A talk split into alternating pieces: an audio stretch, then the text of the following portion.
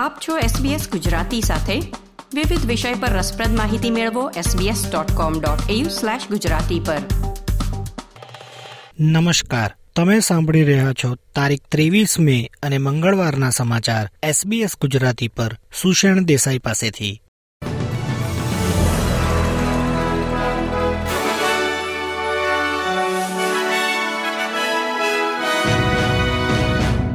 આજના મુખ્ય સમાચાર.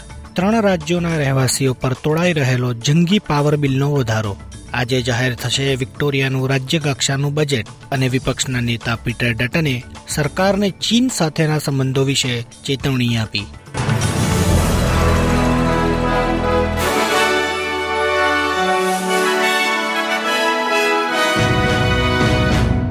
હવે સમાચાર વિગતવાર. ઓછામાં ઓછા ત્રણ રાજ્યોમાં પાવર બિલ ફેડરલ બજેટમાં અંદાજિત રકમ કરતાં પણ બમણાથી વધુ વધવા જઈ રહ્યું છે.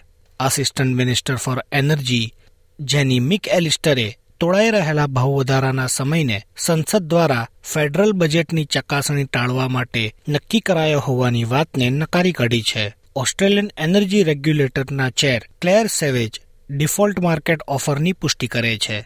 જે એક જુલાઈથી ન્યૂ સાઉથ વેલ્સ, દક્ષિણ પૂર્વ ક્વીન્સલેન્ડ અને સાઉથ ઓસ્ટ્રેલિયાના ઘરો તેમજ નાના વ્યવસાયો માટે મહત્તમ વીજળીના ભાવના વધારાને નોંધે છે, જેને ગુરુવારે જાહેર કરવામાં આવશે. માર્ચના ડ્રાફ્ટમાં એવો અંદાજ મૂકવામાં આવ્યો હતો કે સ્ટાન્ડર્ડ રિટેલ પ્લાન અનુસાર રહેણાંક ગ્રાહકોને ત્રેવીસ પોઈન્ટ સાત ટકા અને નાના વ્યવસાયી ગ્રાહકોને પચીસ પોઈન્ટ ચાર ટકા સુધીના ભાવ વધારાનો સામનો કરવો પડી શકે છે.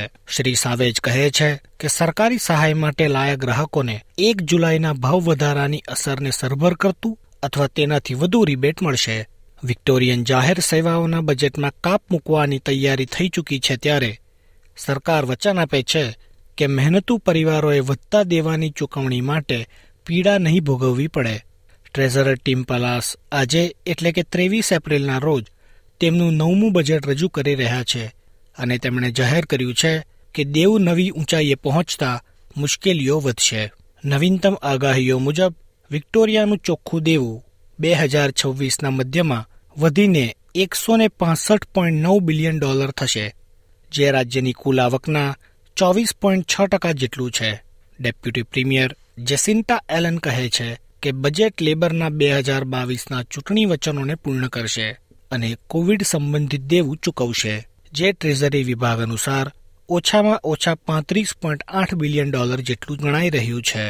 તેમણે એ પણ વચન આપ્યું કે મહેનતુ પરિવારોને અસર નહીં થાય, કારણ કે તેઓ પહેલેથી જ કઠિન સમયમાંથી પસાર થઈ રહ્યા છે, જેને તેમણે અગિયાર વ્યાજ દરોમાં વધારા સાથેના મુશ્કેલ બાર મહિના ગણાવ્યા છે.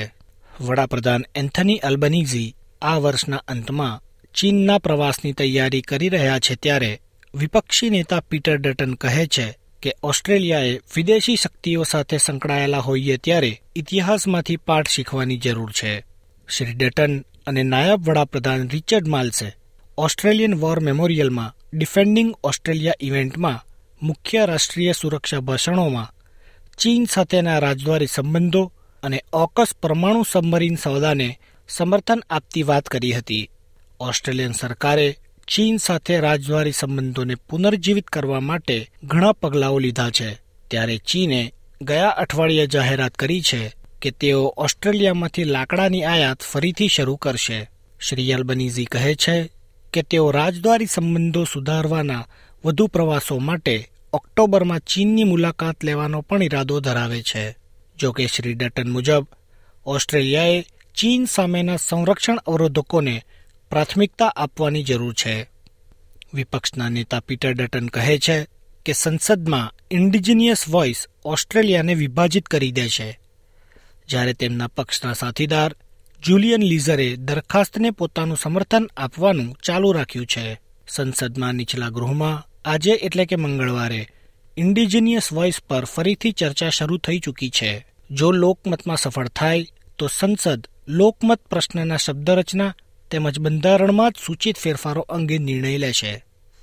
શ્રી ડટન કહે છે કે આ દરખાસ્ત ઇન્ડિજિનિયસ ઓસ્ટ્રેલિયનો દ્વારા સરકારી કાયદામાં અપ્રમાણ સ્તરની ખલેલ પહોંચાડી શકે છે.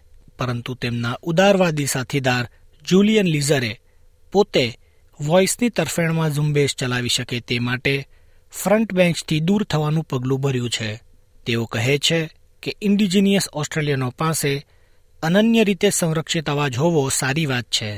અને છેલ્લે, ભારતના પ્રધાનમંત્રી નરેન્દ્ર મોદી ગઈકાલે રાત્રે સિડની પહોંચી ચૂક્યા છે. બે દિવસના પ્રવાસમાં તેઓ ઓસ્ટ્રેલિયન પ્રધાનમંત્રી સાથે શિક્ષણ, ખનિજ અને ઇન્ડો પેસિફિક ક્ષેત્રમાં રક્ષા સહિતના મુદ્દાઓ પર ચર્ચા કરશે.